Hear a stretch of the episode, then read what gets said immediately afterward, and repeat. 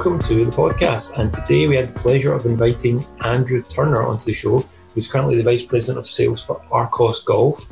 If you don't know them, check them out. They're a really interesting case study of a successful startup in golf over the past five years. And this episode, for me, was a little bit like going back to school. I learned a lot in this conversation. And whilst I love doing these podcast chats with all of our guests, and I'm always learning something new, the obvious learning for me, really, in this episode was about rational decision making. And it was also a bit like a mentoring session, which I'm super grateful for. So, Adam, Adam's with me today. You know Andrew for quite some time, and you've spoken very highly of him but he's also someone a number of the Gather community have asked for as a guest, and he's also someone they would love to have a mentoring session with. What do you think the community listeners should be listening out for in this chat? I think with Andrew, it's listening to him, you're able to live quite vicariously um, because he's been on a lot of the journeys, he's faced a lot of the questions, um, and he articulates himself very clearly. And I think coming to your point of the learning, it's, it's the mentality, it's the way of thinking and a way of approaching uh, both the big and the small decisions that you might face in your career about starting a business. Um, but there's some real interesting points he made because he's someone that's coming from a slightly different perspective. He came to golf generally late, uh, later in life, and also from a business uh, perspective. So just hearing his approach is really refreshing. Yeah, fantastic. Well, enjoy the chat.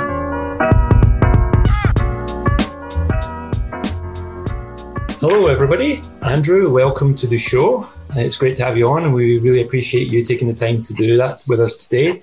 Uh, Andrew, uh, for almost four years now, you've been working with Arccos, and prior to that, as a PGA professional in the UK, having been assistant professional at two courses in the US. One of those I was reading includes the Tom the Tom Doak reversible course called mm-hmm. Loop. Uh, which sounds pretty cool. Seen images of that, and um, the interesting part is that your background prior to golf was uh, starting out in, in, from university going into JP Morgan and then founding and developing a real estate private equity development fund. So, having lived in both the US and the UK, we'd love to just kick off by asking our favourite first question to our guests, and that is what would you like to change about the golf industry, but you can't?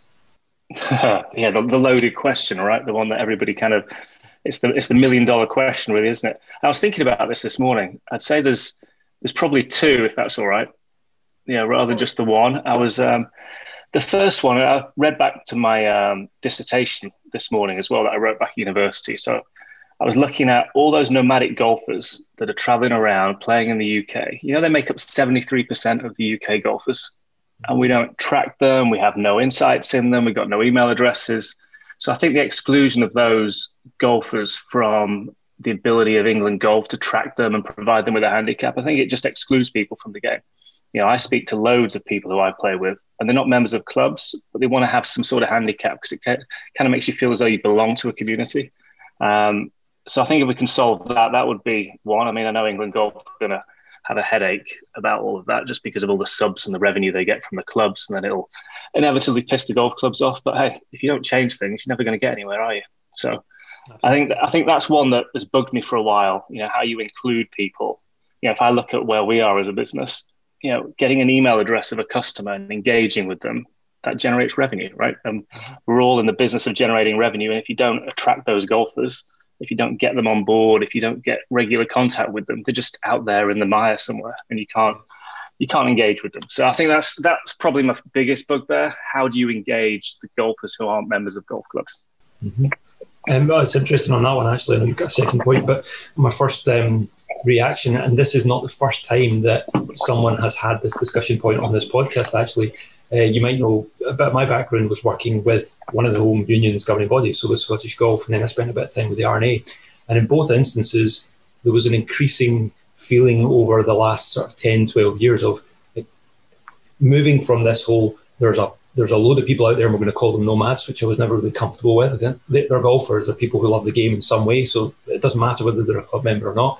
And really, those organizations slowly, very slowly, trying to move away from that thinking and saying, anyone who digests golf in some form is a golfer, and we need to think about them. Um, and it's it's been a huge missed opportunity. But I think you know, Adam and I and other guests have talked a lot about the structures within golf, which sort of limit the pace of change. And I, and I do believe genuinely that that's one of the that should have changed faster with the governing bodies, like you've described with England Golf and Scotland, Ireland, and so on. But it's just not because of the structures that they operate within. Um, but the longer that goes on, the more they're missing out on because the, the golfer market in the UK that's not a member of a club is probably bigger than the ones that are. I am one of those, even though I'm not based in the UK at the moment. For a number of years, I've not been a member of a club. And I'm sitting there thinking, surely I am the low hanging fruit. And I've had guests on this podcast who work in golf, promote the game, love it, and are not members of clubs. And they've actually said on the podcast, we wouldn't join a club right now because it's just there's just nothing that really ticks the boxes for us. So for me, there's like huge warning signs there. But great first point, thanks. I'd, I'd argue with you actually on that last point. I wouldn't say it's a warning sign. I don't see why people need to join a golf club. I mean, if golf clubs operate as businesses, and this, you know, I'm a big capitalist, right? So I think if if you know if golf businesses operate to attract an end user or somebody, you know, it's a lifestyle business, right? They're trying to attract people with these hobbies. Then you know, to me, it's not a warning sign. It's maybe just the golf clubs need to have a think about, okay, are they happy with their membership? Are they happy with what they're offering? Uh, you know, take Silvermere, for example, or, you know, public golf course attracts people down in, down in Surrey, but then you've got other golf courses that are more private and attract people. And I guess that's kind of where my second point is. It's this, you know, this woke generation that's really annoying to me at the moment that is all about things have got to be perfect you know, it's got to be, you know, we've got to be this all-inclusive society. We can't look back on our history. We can't be proud of what we've done previously. Um, and I just worry that you know the powers that be are kind of becoming this too rigid mentality. And yeah, I'm all for getting juniors into golf and more ladies and all the rest of it. But at the same time, why can't we just have, you know, take Muirfield, fantastic old club, gentlemen members. Yes, they've admitted ladies, but you know, where is everybody's right to say, you know, this should be a junior only club, or this should be a ladies only club, or a men only club? I mean, that's that's our right in democracy. So, I think that is that's somewhere where we just got to figure it out. And if you create that correct environment, then you're going to attract these nomadic golfers. You know, maybe you want to go to a family club, right? So, if there's a proper businessman in that area, purchases a golf club, turns it into a family environment, they're going to attract you you know, but maybe Adam wants, you know, he's fed up with his family by looks of having to sit in a car during this podcast. So, you know, maybe he wants to be, you know, the single golfer and go to a men's only club where he can just hang out and drink beers with the boys. So I think as businesses and society, we've just got to wake up and not be so rigid and not be so um, cautious about pissing people off. I think we just got to try and find what is the right marketplace for each, each individual golfer. I think it's something that the golf industry completely undersells. Um, it's very vibrant. It's very diverse how you can consume golf. Um, I think it's something that if golf just focused on the variety of, of ways that you can play and interact with golf, um, I think they'd really realize because when it comes down to it, as a consumer, you want choice, and golf's menu is large. It's so expansive at the moment, and it's larger than it's ever been. Um, so I think, yeah, we we should definitely look to try and celebrate that and just make sure that message really bangs home because how many times have we taken friends to Topgolf or different environments even just golf clubs that are, are, are much more family orientated and people go oh wow i didn't know golf was like this. And obviously working in the industry being a golfer you go this is painful because it's been like this for a while but we just don't set our stall up very well. So yeah no it's, it's, a, it's a really interesting point and i think there is yeah i agree there probably is a danger of this sort of woke mentality just um, taking away from the diversity and vibrancy of, of what's on offer in golf. I think there just seems so many people just pushing in one direction. You know, there's lots of campaigns to get ladies into golf, women, um, juniors into golf, and I'm all for that. I think it's just got to be in the right environment because if you bring them into the wrong environment, they're going to be turned off immediately. So take a look at what Alistair Spink does, right, with Love Golf and the ladies that he's, he's doing. That's great because he's bringing them into the environment that they want to be in you know, junior golfers, you know, all our AGMS colleagues and things. There's loads of junior golf coaches out there who are creating the right environment for them.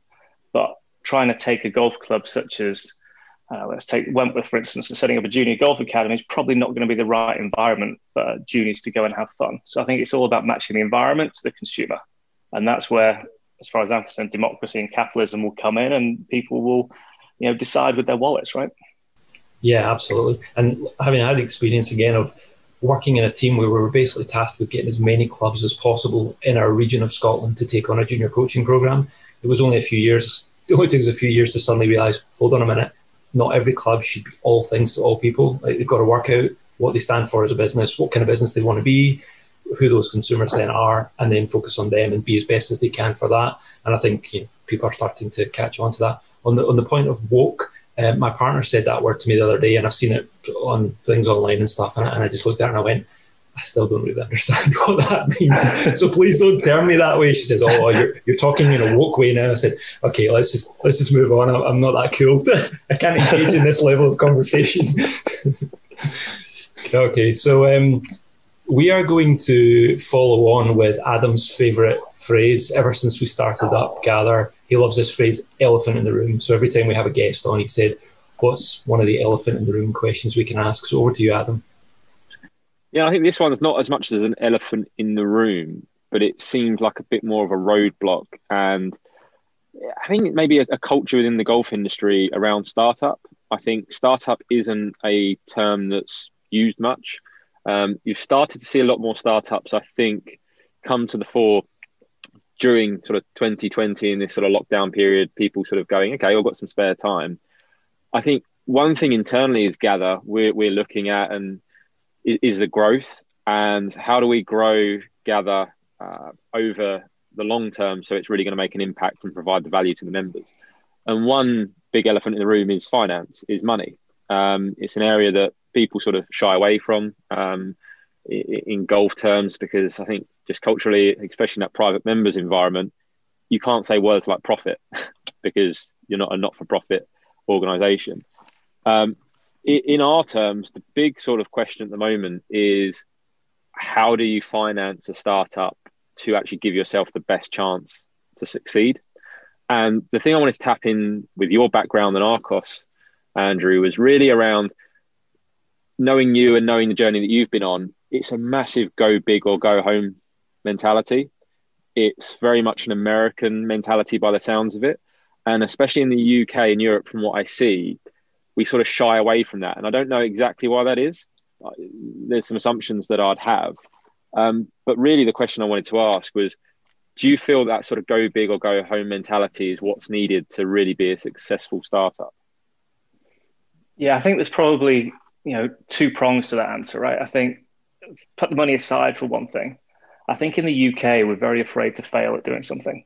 You know, so if you fail, if you're worried about failing before you've even done something, you don't commit, you don't go all in and give it a hundred percent chance. You know, and if I'm honest, I look back in you know the four or five years I spent at JP Morgan banking. You know, I was probably average. You know, and it was just coming up to the big media telco cr- crash, so I'd have probably been let go at some point. You know, that's just the way banking is. So, you know, that's probably a fail on my CV. And then the property business, you know, some developments were great and some failed. So, but I think if people go into the mindset of trying things out with what happens if I fail mentality, then inevitably they're not going to be 100% committed and they're going to just fall short. Whereas if you go in with that 100%, you know, I'm going to give this everything I've got and I'm hoping it's going to succeed and I'm going to do everything I can to make it succeed, then at least you've given it your best. You know, what I always say to, to my kids is, you know, you don't want to look back in 20, 30, 40 years time and go, you know, if I'd only done that, if I'd given that a go, or if I'd tried that. So I think there's this mentality about failure and when you compare and contrast, say, the US, where failure is almost celebrated, it's almost like it's a learning experience. It's okay, this person's failed at this, but what have they learned that is then going to allow them to be a success in their next venture? You know, so you get loads of serial entrepreneurs who fail, fail, fail. I mean, you can go through pretty much any of those famous serial entrepreneurs and have a look at them. You know, you read about them all in the paper and the newspapers and magazines and things, and you see how much money they've made. But at the end of the day, they've they've failed multiple times before they've got anywhere near to that stage. Um, and then you, you're right. You mentioned the point about celebrating wealth. You know, it's almost frowned upon in this country to be successful. Yeah, if you see somebody, you know, we always want to knock them down, whether it's a footballer who's won something, you know, um, you know, look at all the Marcus Rashford stuff. You know, he's changed a little bit for kids' lives, and then all the grief he gets on social media. You know the newspapers like to knock people down. If people are successful in business they want to knock them down all the time. And I th- it's a strange mentality we have here and it's you know I def- it's definitely hinders people. Um, and it just maybe i think what we need to think about is you know if people are successful then They've obviously done well financially. They then generated more revenue to the you know to the government. They've hired people. They've given people jobs. I think we've got to take a look at it that way. And then you mentioned finance. You know, when we went out fundraising as a business, and we did it a few years ago with Arccos, and I've done it previously, and you know when I did the property venture, is when you go out, we always ask for so little. You know, our ambition and aim is so small. It's like, you know, and I don't, I don't know what Gather's long term aims are, but it's, you know, let's say you want to grow from 300 to 400 people. Why not 400,000 people?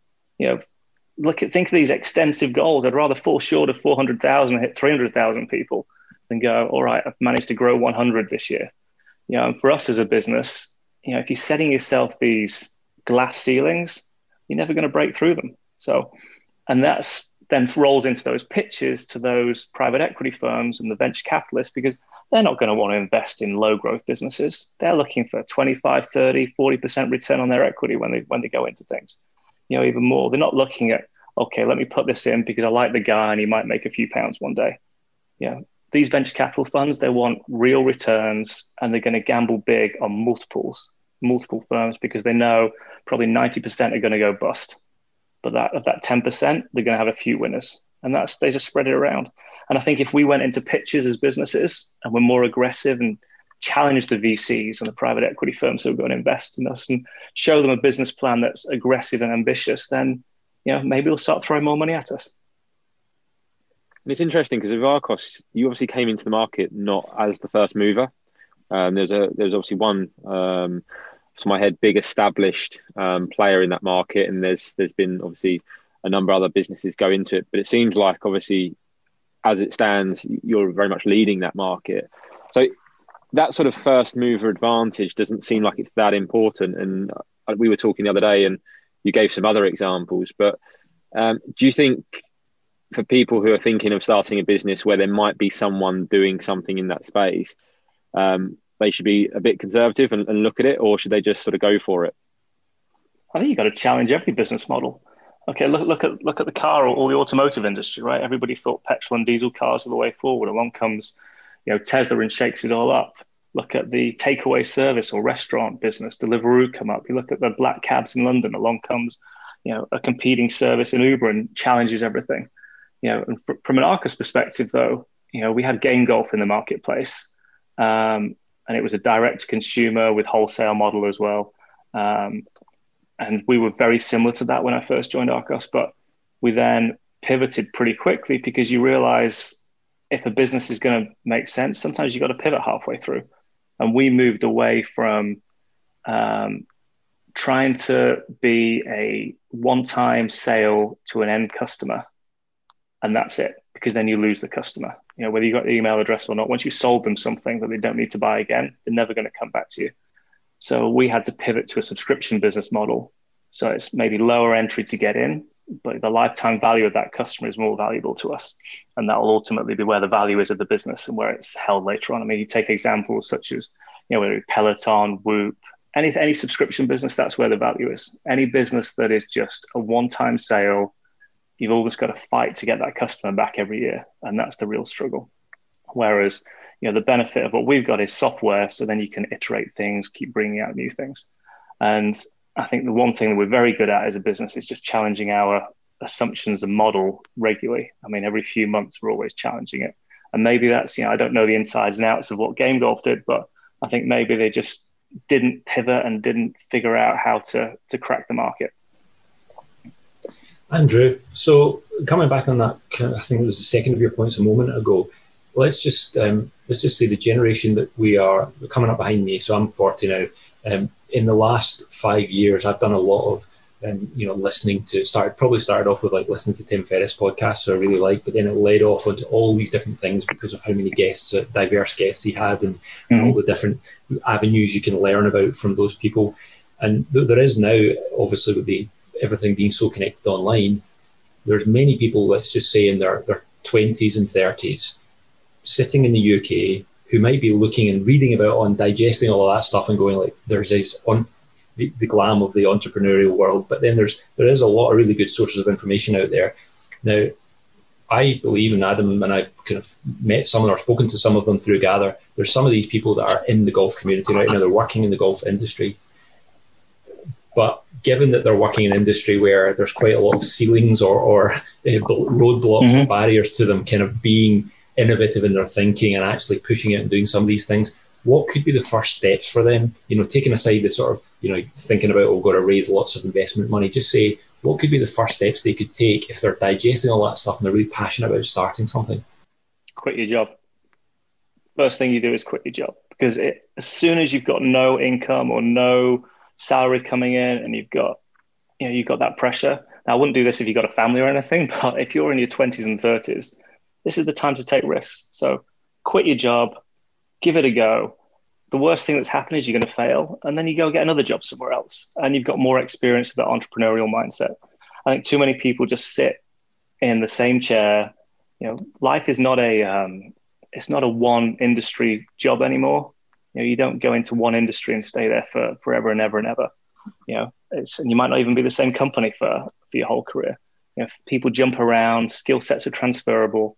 Um, I think too many people don't take enough risks especially when you're 20s, 30s. You know, I'm in my 40s now, but you know, I'm going to still take some risks and give things a go because I think that's the that's the joie de vivre, right? That kind of what gets you out of bed in the morning. So don't just sit there do and you, think about it. Get out and do it. And Andrew, do you think there is an investment market for big thinking in golf?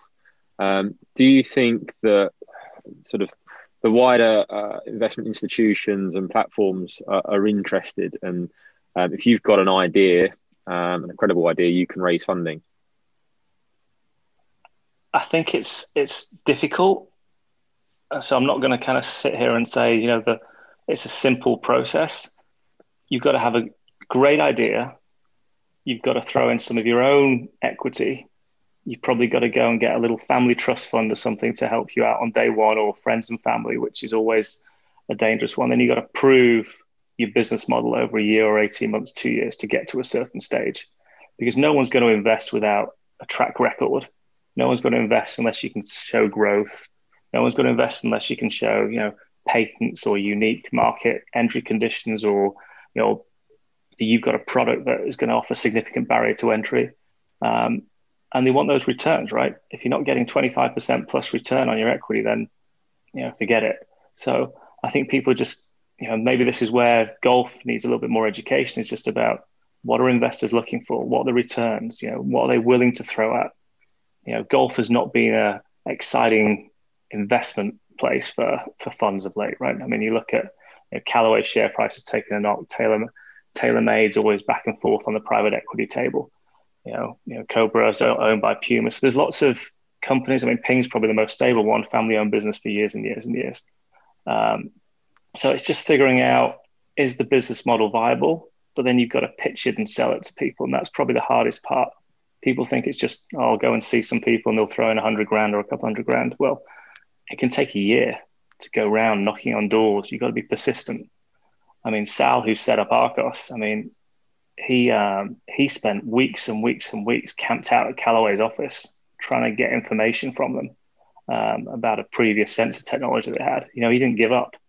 You know, because of that, we're here where we are now. So, you know, people give up too easily. They don't try hard enough, and they expect it. It's this X factor generation, not quite the woke generation, but it's that generation that you want returns right now. Well, it doesn't happen right now. It, you know, you might get lucky and you know win Pop Idol or whatever it's called, but you know, or win the lottery, but you're not going to get there in one, two, three years. These things like take ten years, and the rest. I guess where there's one the opportunity um, is that as if anyone's twenty or thirty in the in the golf industry and they've played a bit of golf, then that's exactly the challenges that you come up against in terms of progressing with golf. You don't suddenly become a scratch handicapper, or very few people accelerate quickly to becoming a scratch handicapper. So it's a, a constant, it's a game of um, failure, isn't it? If you're playing the competitions, and it's a game of um, sort of one one shot that keeps you coming back, or whatever it is in a round. So you would think actually that, that mentality is already been experienced by a lot of the people who work in the golf industry mm-hmm. just by them playing in the, uh, the game itself. Just a, quick one, sort of on the point that you made there about especially some of the big hitting names, you know, some of the big companies you mentioned there, it seems a little bit uh, sort of unusual or ironic in a way. We look at the golf industry and there's a lot of very wealthy people that love golf, a lot of very wealthy people around the world. So why are why is it not appealing for them to be investing significantly in established brands in golf, like some of the ones that you mentioned there? Because it surprises me to hear that some of these sort of worldwide brands are not just in a really sound financial place at all times. Because you would just think that there's wealthy people who want to keep that going. It's just you know, it's looking at return on investment, right? I mean, if if you could buy, I don't know, let's take let's take Titleist. If you could buy Titleist for argument's sake and make a twenty five percent return on your investment, then people would do it. But you know, if the revenues aren't there, and you know, we've had a declining trend in terms of golf participation over the past ten years, you know, it's not an exciting business place. But you know, these VCs and private equity funds, they're looking for these fast returns. You know, they're looking for these three, four, five year time horizons.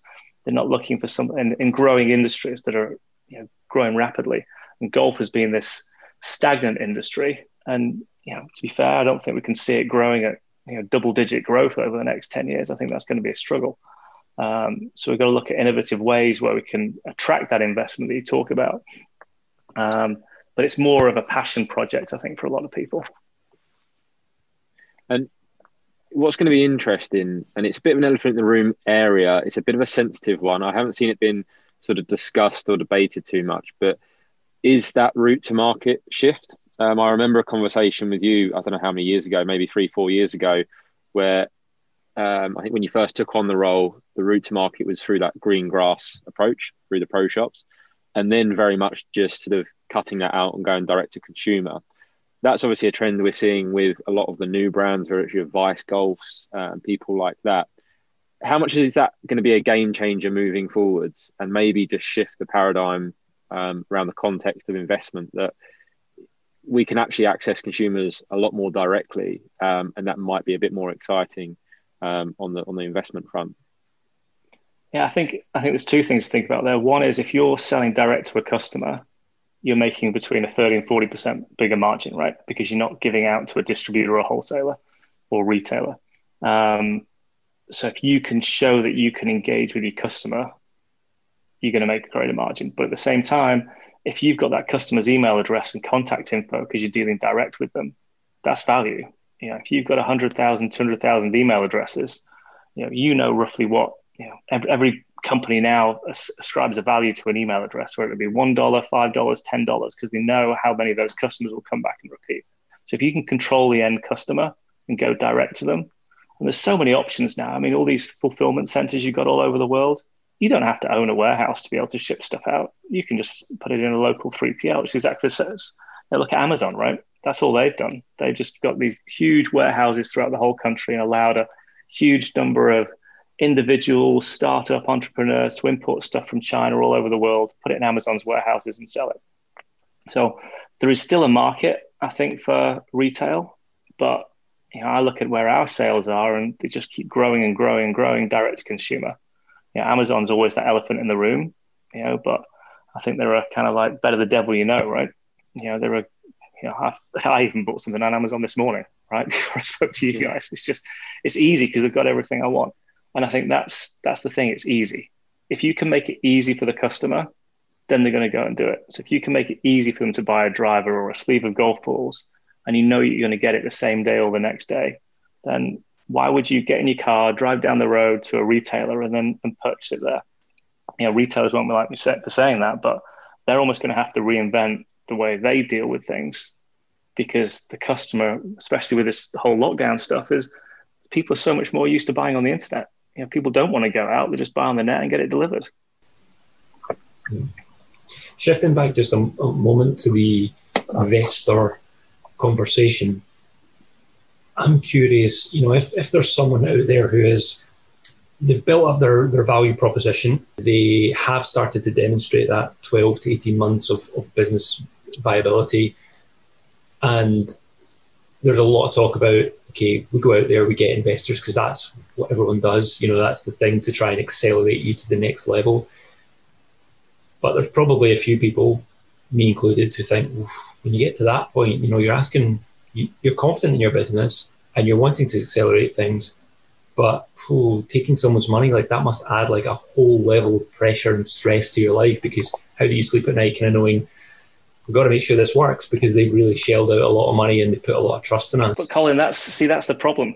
See, you're worried about spending other people's money. What you should be thinking about is how can I help make them more money?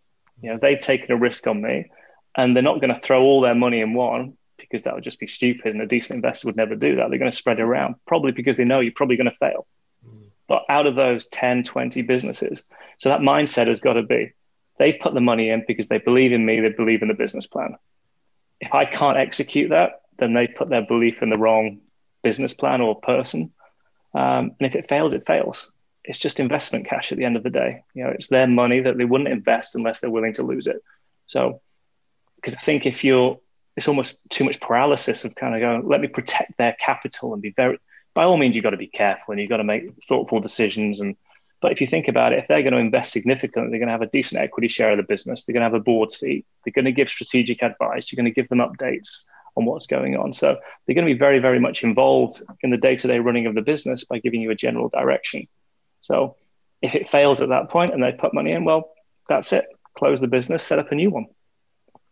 Yeah, that leads leads on to the next point, really, which I think as the listeners will hear is you have just a really strong pragmatic approach. You don't really um, look into the emotions. Um, golf, I think, is is especially in the business is full of emotion. It's full of relationships. Um, it's full of structures. Um, you obviously came to golf a bit later on in in life. I think what's really interesting, just seeing how you approach business and you approach uh, the golf business, um, is really interesting because I compare it to a lot of people like myself, probably Colin, and others maybe listening who've gone through that that junior golf mentality. Um, they've always been slightly institutionalized, and there's a few times that I catch myself going, "Why have I perceived that as a barrier?" or "Why have I perceived that's a structure that I can't interrogate?" Um, and speaking to you, you, you, sort of don't see that, and you speak very sort of straightforwardly, um, as I said, without that sort of emotional context to it. Is that something you sort of witness in golf, and also?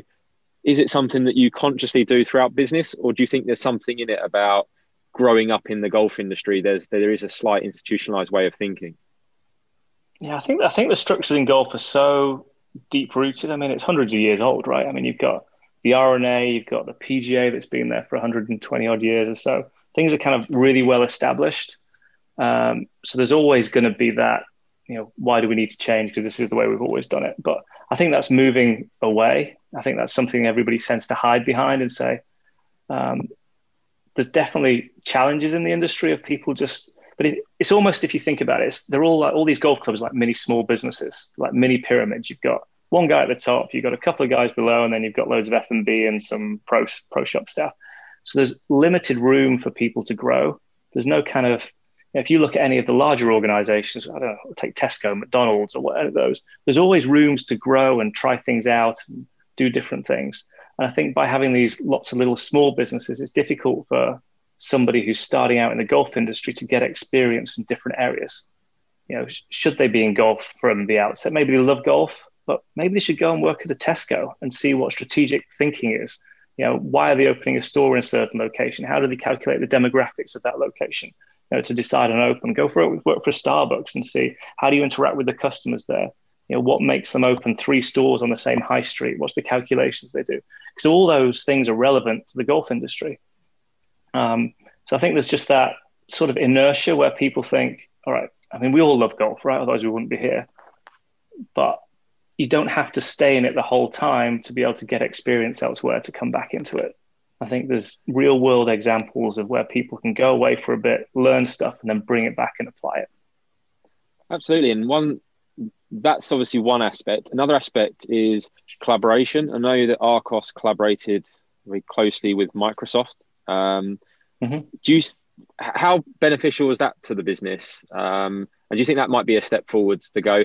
Obviously, one extreme to some degree is to go outside of the industry um, and see what else is out there. But just by collaborating, that's a really short term, easy way where you can bring two worlds together and, and transfer those learnings. Yeah, I mean, the Microsoft relationship was one that you know is born out because Microsoft invests a lot in sports. You know, they're a big investor in um, the NBA, NFL. They've done loads in, in sports, and they're always looking to support smaller businesses and lend their skills. Where this in this instance, it was um, machine learning, um, where we had some skills, but they were, you know, they've got software engineers who are, you know, some of the world's best that they hire. So to borrow their software engineers for a week or two to during a hackathon to create what ended up turning into the Arccos Caddy was um, was pretty cool. So, but that's not something we would have sat down and said to ourselves, "Let's go and speak to Microsoft about doing that." You know, it's not something that would be on a business plan. You know, it just happens. You know, you you got to take advantage of situations, and that one came about.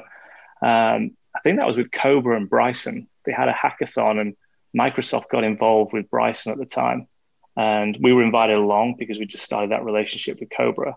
And they spent a week just hacking around this idea of what a cool caddy would be. And it all came about. So I think you've got to take advantage of situations when they turn up, turn up, but you can't always plan things. So, you know, as we talked about a business plan that you put in front of an investor, it may have this is my route from A to B and this is how I'm going to make you money. But along the way, there's a tons of little iterations up and down and changes and segues and pivots.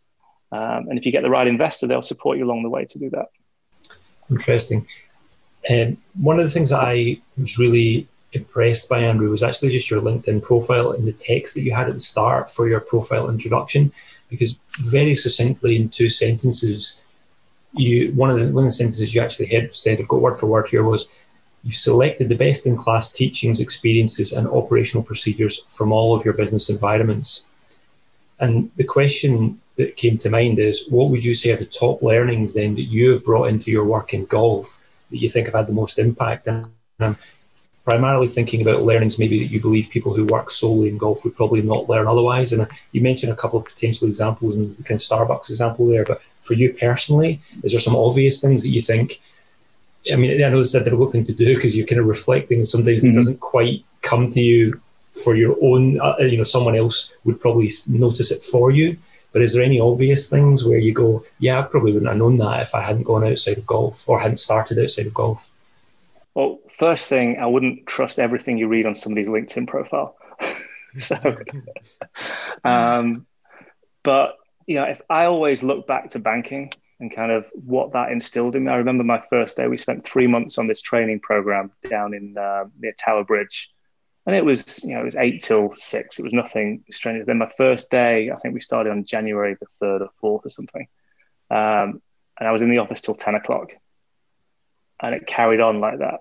And I think just that hard work, team mentality, I think is something that you know bankers get a big a, a bad rap, right? Because they think they just earn loads of money and they go and splash it everywhere. And you know what? You know, I probably did reasonably well during those four or five years, but I think it's that hard work ethic. It's it takes time, it takes energy, and I didn't hack it out. You know, I've still got loads of friends who are still in banking and they've hacked it out and they're all very successful and moved on to you know, run private equity business, hedge funds, and all the rest of it. Um, but every single one of them looked at me when I left, and within a couple of years, they were all like, "I wish I'd left and done something else that I'm super passionate about." So I think when you look at people's careers, I've always tried to follow what I'm really passionate about and that that may change again, right? In four or five years' time, it might move away from golf, and it might be ice hockey. I don't know. Maybe it's McDonald's and the the latest big BK Mac or whatever it is. So um, I just say follow your passion, but when it comes to hard work, you can't beat it. If you're going to work your ass off, then you've got a better chance of success than just somebody who'll uh, twiddle their thumbs and just hope it comes to them. And that's back to that lovely word that you, don't like calling the woke generation. You know, you've got to pull your finger out. You've got to work hard. You know, I remember signing out of the European Working Directive. I think they only said you could do 35 or 40 hours a week. We did 40 hours a week by Wednesday morning. So it was just, you know, hard work's probably the best one. And then take the risk. Go risk yourself. Give it a chance. Okay, very interesting. We've got a question from a member, Thomas Hefford, who you might know. Um, oh, Thomas. He, yeah, he, he was asking, despite the optimism for change in the industry at the moment, what do you believe is the biggest cause of the resistance? We talked about that a little bit earlier. I mean, we all talk about this clamour for change, but what change do we want? You know, I don't.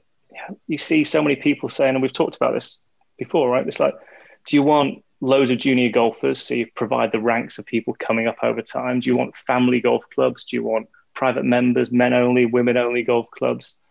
You know, I think I don't think there's a massive issue in terms of the change because that's what business and operating dynamics will do. You know, if a business isn't successful, whether it be a members club or a privately owned club or owned by a limited company, if it's not successful, it will go bust.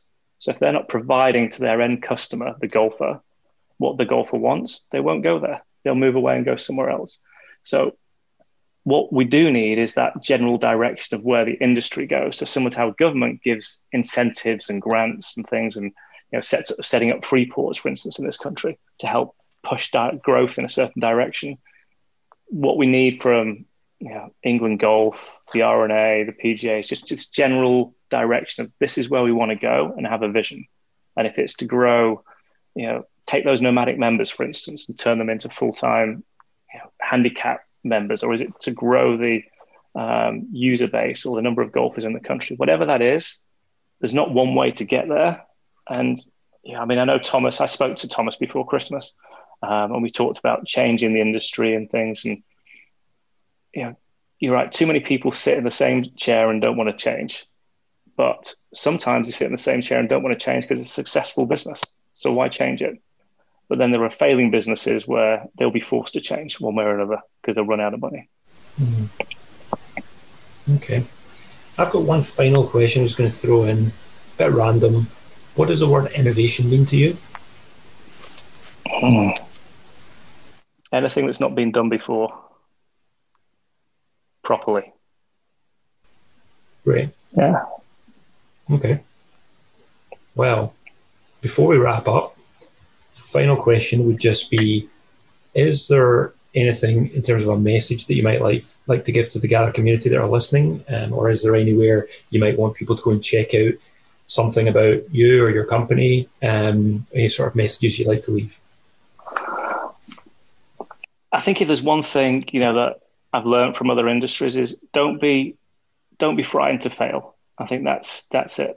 Yeah, somebody can listen to this and go, you know what, I want to give that a go. Go out and fail. You know, that's the worst that can happen. Then go just get another job after it.